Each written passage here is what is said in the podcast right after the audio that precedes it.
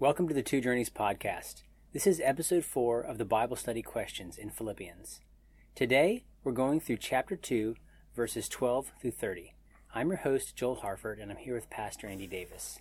Yeah, this is a phenomenal section of Scripture. I mean, even from the very beginning, talking about working out your salvation with fear and trembling, a sense of that progress that we have in the internal journey of sanctification, and also combining it to some degree with evangelism, shining like stars in a darkened universe, and then just singling out laborers, uh, Timothy and Epaphroditus. So, this is going to be a good section to study.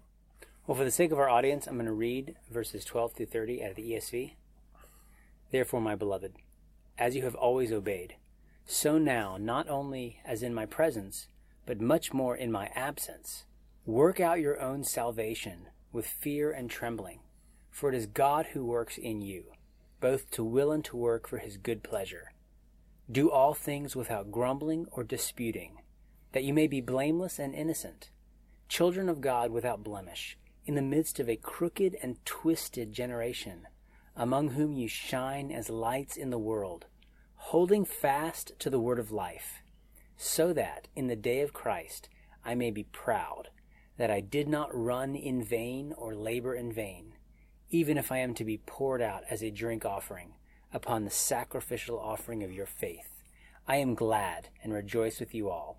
Likewise, you also should be glad and rejoice with me. I hope in the Lord Jesus to send Timothy to you soon, so that I too may be cheered by news of you. For I have no one like him who will be genuinely concerned for your welfare.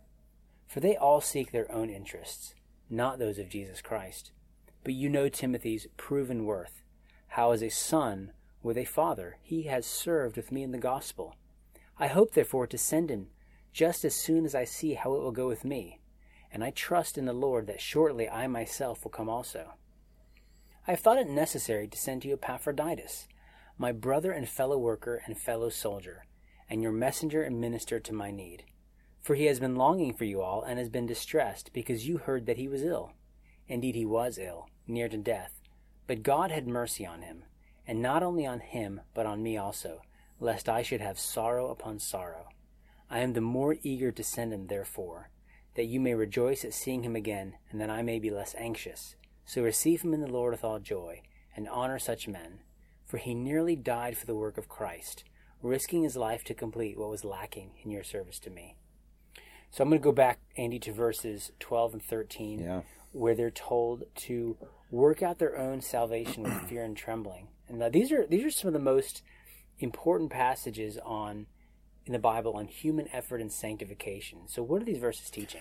Well, first and foremost, they teach me that salvation is a process, that we are not done being saved that every one of us who's alive here on planet Earth, uh, who are believers in Christ, that we're not done being saved. We have a journey to go in our salvation. That's where the two journeys aspects come from the internal journey of sanctification there is a process to salvation in this world. And frankly, not even those that are up in heaven are done being saved because I believe they haven't received their resurrection bodies yet. They're waiting, they're absent from the body, present with the Lord. They don't have any more working out to do of their own salvation. They're waiting, but they're not done in that they haven't received their resurrection bodies yet.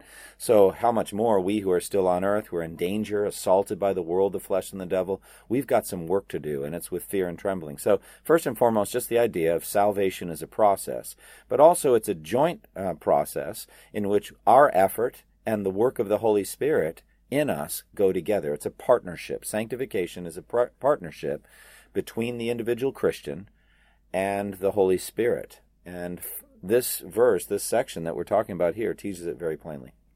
Now, we don't want to confuse uh, working out our salvation with working for our salvation. You know, because right. Paul says in Romans 3:20 that no one is justified by works of the law. So, right. um, how how do we steer clear of of the error of working for our salvation, but then obeying Paul and working out our salvation? Well, we just need to make those clear theological distinctions between justification, sanctification, and glorification, and the role that human works play in each. First, on the issue of justification, we learn that we cannot be forgiven of our sins by our works. There are no works we can ever do at any point in life to be forgiven for our sins or to earn forgiveness of sins. That's impossible. That's justification by works, and that the Bible rejects. So we have learned to reject that as well. Our forgiveness of sins, even now, even today, as we imperfectly try to be sanctified, we're going to mess up. We're going to say things we shouldn't say, do things we shouldn't do. We're going to have sins of omission. There are things we should have done and didn't do. All of those sins will be covered by grace through faith in Jesus Christ, Him crucified and resurrected, and no other way. However, salvation is bigger than justification. Justification is just a part of salvation.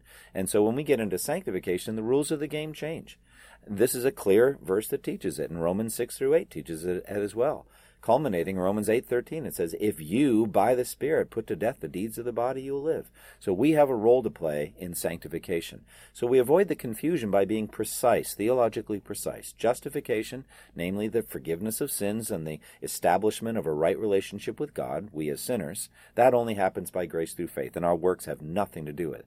But sanctification, which is the progressive growth into Christlikeness, our effort is huge. We must make works or we will not grow. So we must work then for our sanctification. You're saying Yes. we will not grow at all. So what happens if someone declares that they believe in Christ, then there's no effort in sanctification? I would say that they're deceived. I would say often uh, Paul says, "Do not be deceived. God is not mocked. You reap what you sow. Look at look at the fruit." Hebrews six, a very famous passage, which some people think teach that you can lose your salvation. Actually, it doesn't. It says just look at the fruit. Um, the land that drinks in the rain, often falling on it, produces thorns and thistles, is worthless. It's in danger of being cursed. In the end, it will be burned. That's language of condemnation. Jesus put it this way I am the vine and you are the branches. And he said, If anyone remains in me, he'll bear much fruit. And so prove yourself to be my disciples. It says that the Father, the vine dresser, cuts off every branch in me that bears no fruit. And those branches are collected and burned in the fire. Again, a picture of hell. So if somebody is literally fruitless, spiritually fruitless, they're not alive. They're not born again. Hmm. So I think of in Paul in Second Corinthians where he tells us to test ourselves to see whether in the faith. This would be a good way to test ourselves then to uh, see if we're making progress in sanctification and to see if we're working out our salvation. Absolutely. And the fruit that we're looking there is not just actions, but there's also attitude fruit. Both of those things are important. Love, So if- joy, peace, patience. Exactly. Fruit of the Spirit, or, you know, as it says there in Second Peter, if you add to your faith goodness, and to goodness knowledge, and all knowledge self control. Self control is uh, is an inner trait of character that results in certain actions, or and it results in a, a disciplined pattern of life. Anyway, there's all kinds of fruit that the New Testament talks about, but we need to be growing in all of those things. And so without the fruit, I would say there's just no life. Amen. Now, what about this fear and trembling? Mm-hmm. Because there are verses, for example, that in Romans eight fifteen it says, "We did not receive a spirit of slavery to fall back in fear," or First John one eighteen, which is perfect love casts out fear. Right. But it says, "Work out your salvation with fear and trembling." Well, I think people can take those First John verses too far. Uh, throughout the Bible, the fear of the Lord is presented as a good thing. It's the beginning of wisdom in, in Proverbs 1 7 and many other places. We want to grow in and develop uh, fear of the Lord. So there's a healthy fear of the Lord. Um, it also says the same thing in Romans 8 that we should not fear condemnation from a capricious God. God is not going to betray his own promises and his own principles. He's not going to, for no reason at all, just because he's sovereign, he's the king, cast us into hell.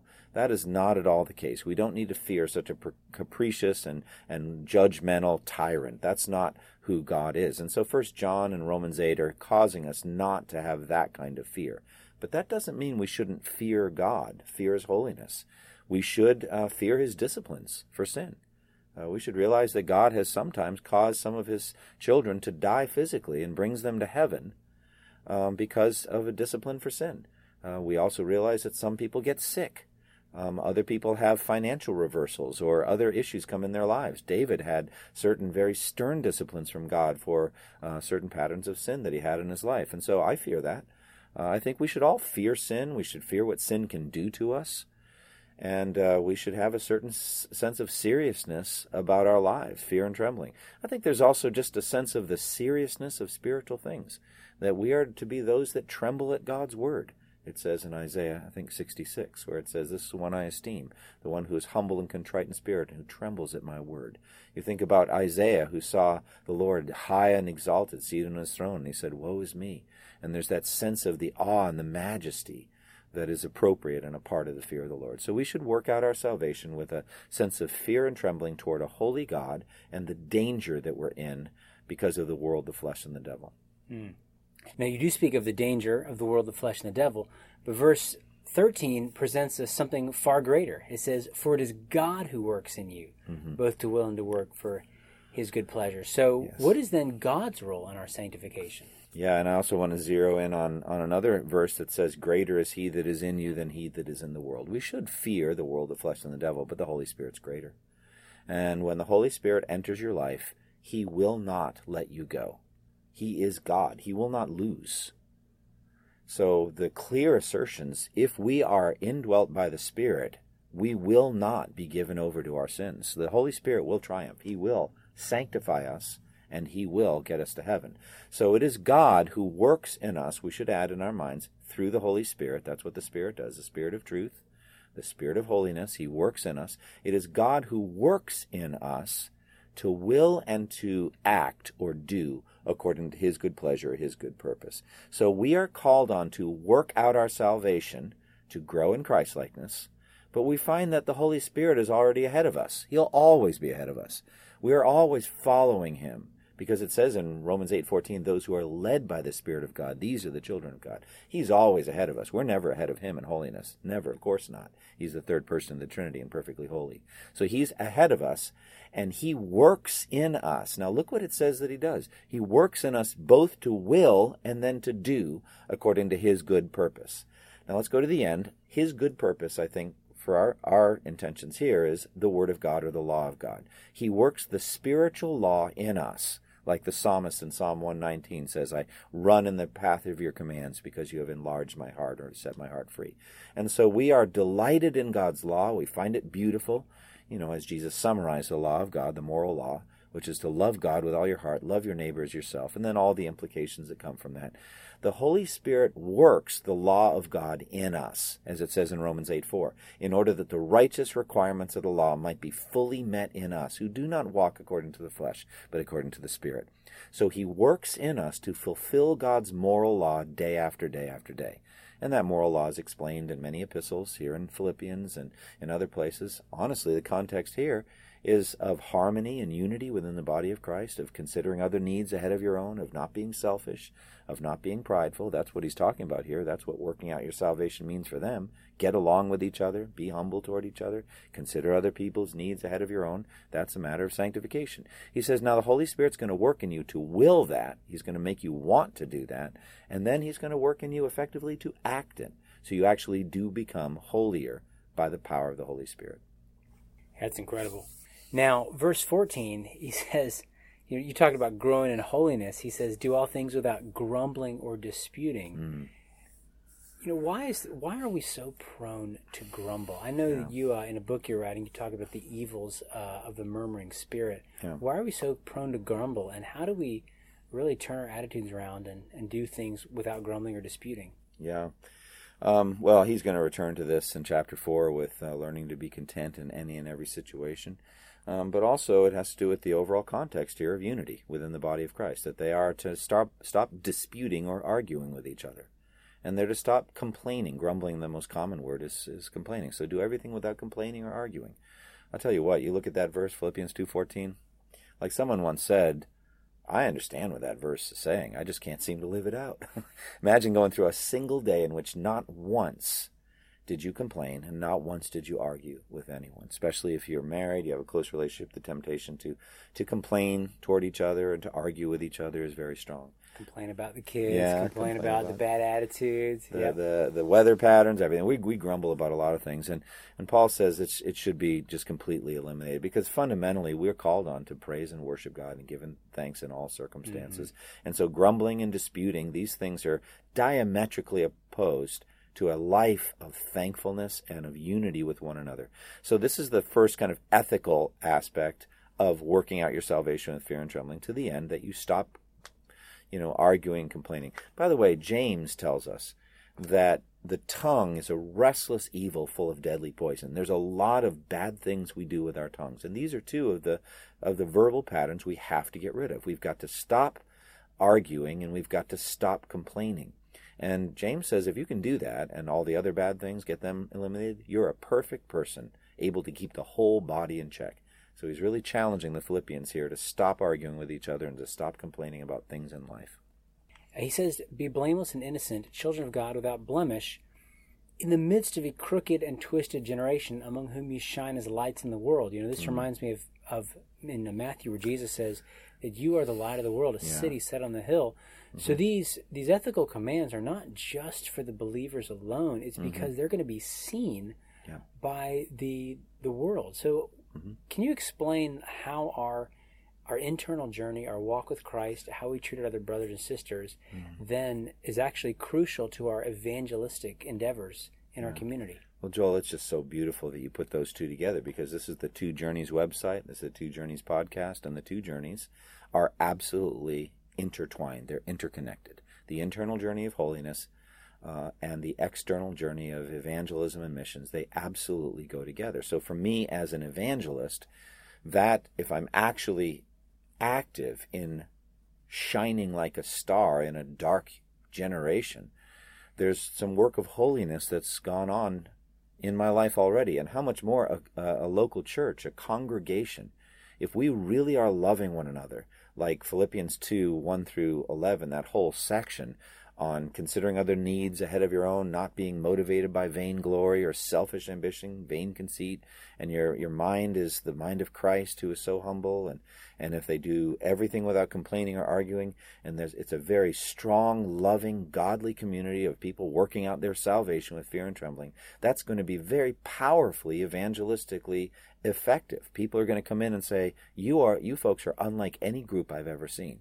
and they're going to want to know uh, what the secret is. They're going to want to come in. So there's a strong connection between our holiness, our growth in holiness, sanctification, and our evangelism.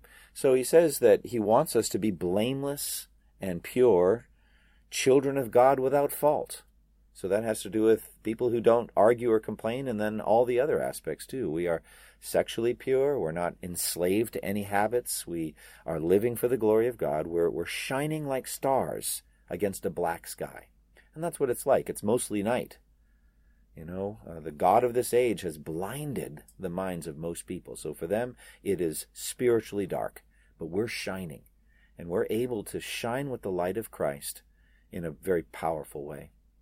Yeah, people often reference, you know, in, in uh, First Peter where he says, always being prepared to give a defense for the hope yeah. that we have. And sometimes we focus a lot on the defense, yeah. but there's also the hope the hope. we we need to shine and radiate with the hope, yeah. so that people will ask. Yeah, and also keep in mind what he says here. He's not complimentary at all to our present generation. It's crooked and depraved.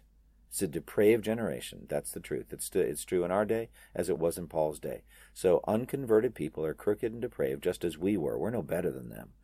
But we want to rescue them. We want to be a light shining in a dark place to show them their own depravity, their need for a Savior, and point them to Christ.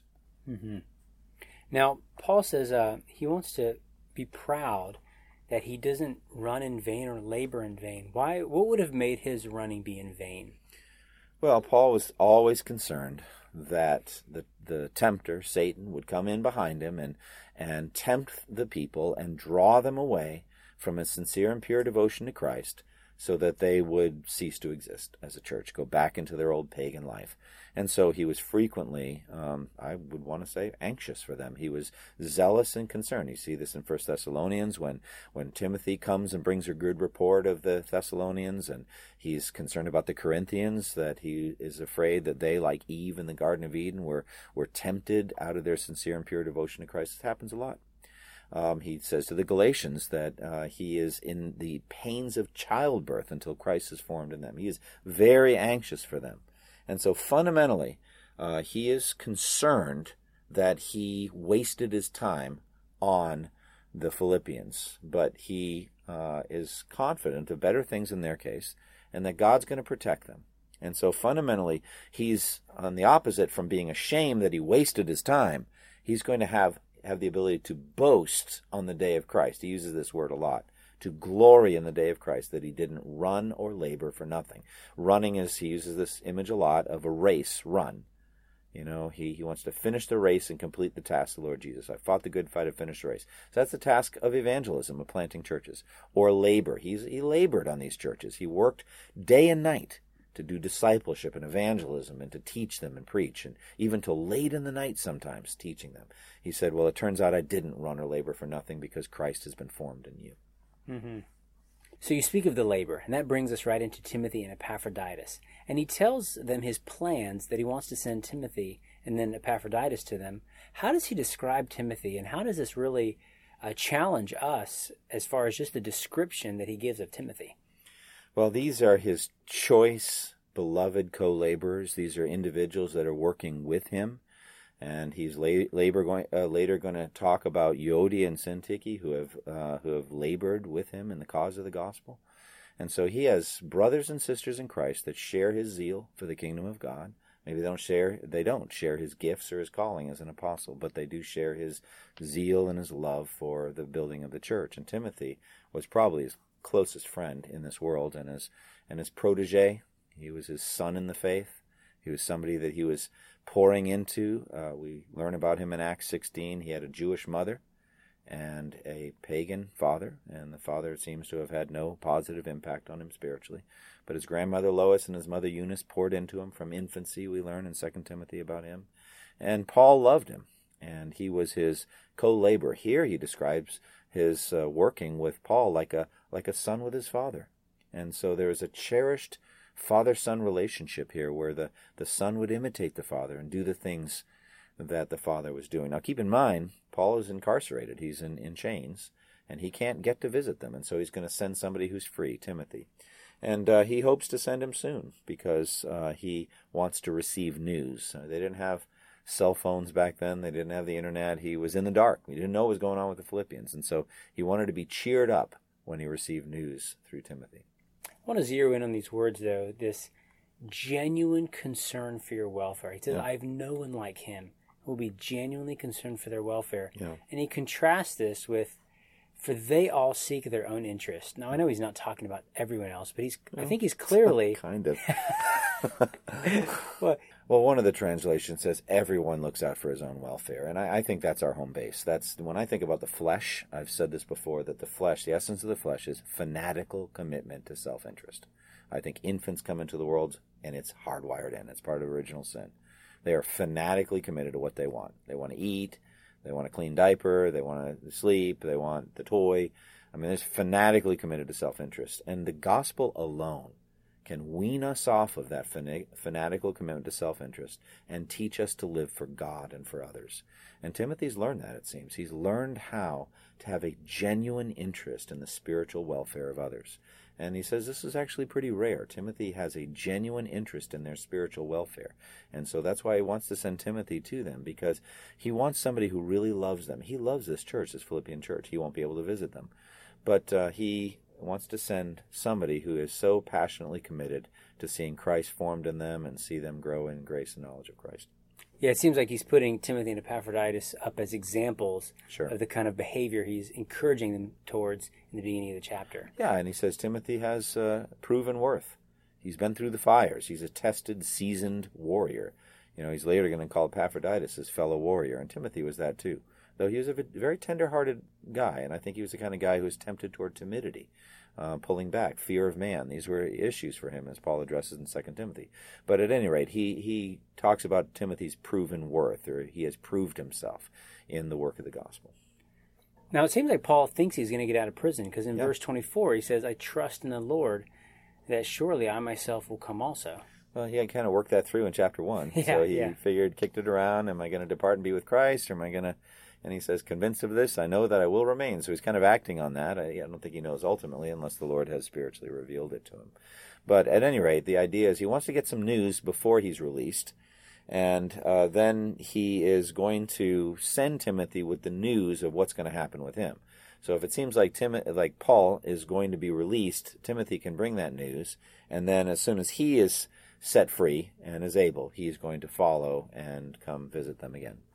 Now, what about Epaphroditus? This mm-hmm. is an incredible guy in the New Testament. Yeah. What did he do? How did he serve both the Philippians and Paul? Well, here in this case, uh, he is their messenger, um, Paul says, who he sent to take care of their needs, his needs, I mean. We're going to find out in chapter 4 that they had sent money to him to care for his needs in prison. So keep in mind, back in the, in the first century, uh, the prison didn't feed you. The prison didn't provide clothing for you or blankets for you. The prison just locked you up. And if you're going to sur- survive and have food, clothing, and water and other needs, friends and external network uh, system of of support would have to be set up. Frequently, this is the way persecuting governments, governors, and kings would use one or two Christians to catch the rest, because it would take a tremendous amount of faith and courage to go visit a fellow brother and sister in Christ when they're in prison.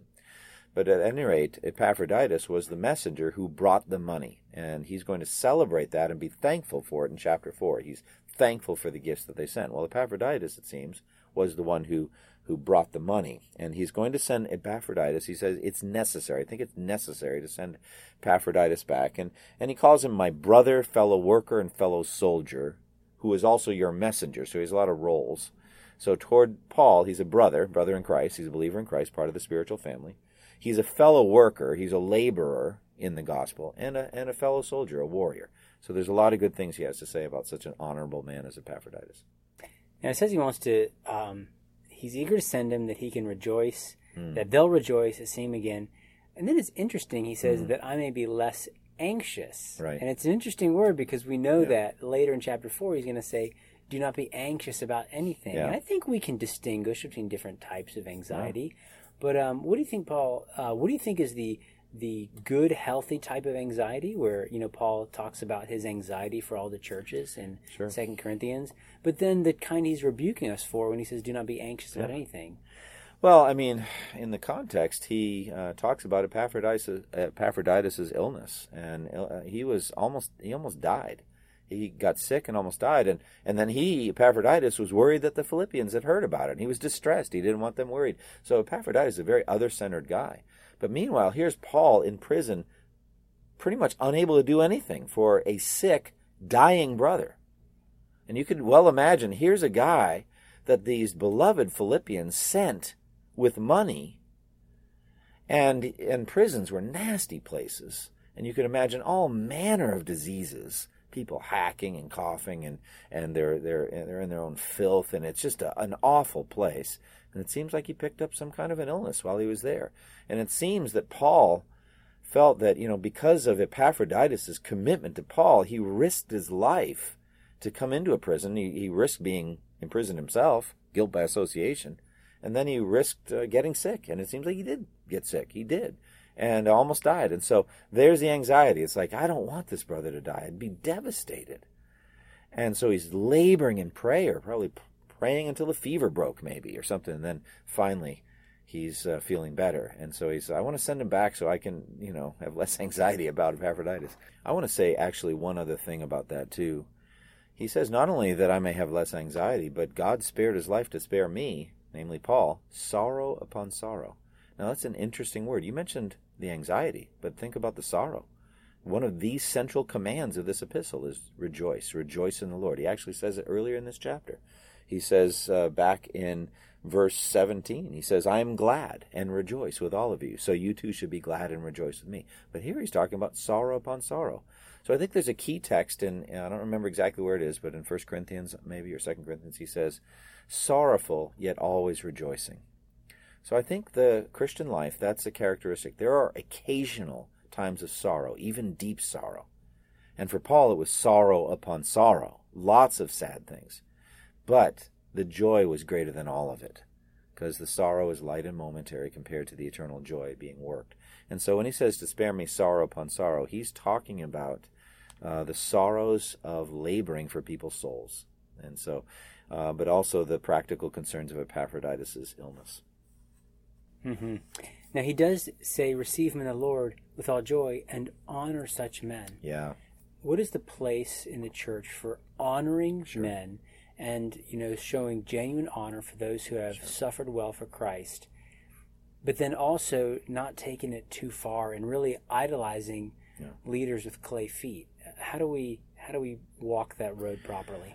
Well, you set up a good, um, you know, a good uh, limitation there by by realizing all of all of our heroes, you know, are flawed flawed people other than Jesus. Jesus is not flawed in any way, but everyone sins, and so we need to recognize that all of our heroes, men and women, are sinners saved by grace. However, we can honor our leaders. We can follow their example. We can, and it says in Hebrews 13, um, consider the example of those who spoke the word of God to us. Consider their their faith and imitate them, the outcome of their way of life, and imitate their faith. So I think the idea of honoring is reasonable for us to to say thank you to people that have served us well, uh, brothers and sisters who have sacrificed and labored and have done great things. You think about Dorcas, uh, Tabitha, who who made clothing for women, and the women were standing around Peter and showing Peter all of these wonderful garments that uh, Dorcas had made for them while she was still alive. They honored her. And we think about other men and women who do honorable things. So I think local churches should honor sacrificial service, but we can go too far. Uh, here in our church, First Baptist Church Durham, we've gotten away from the habit of naming rooms after people and putting plaques on the wall or or putting uh, uh, just monuments out in a garden or something like that with people's names on it. Those are significant donors or somebody that served for 40 years. It's not helpful because uh, it's an inducement to jealousy sometimes. It, it creates an artificial goal, and we really should be seeking rewards in heaven. But I think we can go so far the other direction that we don't ever say thank you or have some public times of honoring. Actually, recently in our church, we honored a man that had served us well as an elder and had been a veteran pastor for many years. And we all got around him and laid hands on him and prayed and thanked him as he was retiring as an elder and, and honored him. And actually, this was specifically the text that I read that day and that I had in my mind that it was reasonable for us to honor that man. Well, that's that's beautiful, Andy. I I, uh, I love that. And uh, any final thoughts on this chapter? Sure. I want to go back to the beginning, and I want to urge everyone who listens to this to work out their salvation with fear and trembling. And I want them to do this knowing that it's a very serious thing that we have to keep making progress in holiness. If we stop making progress, we're going to slide back into sin.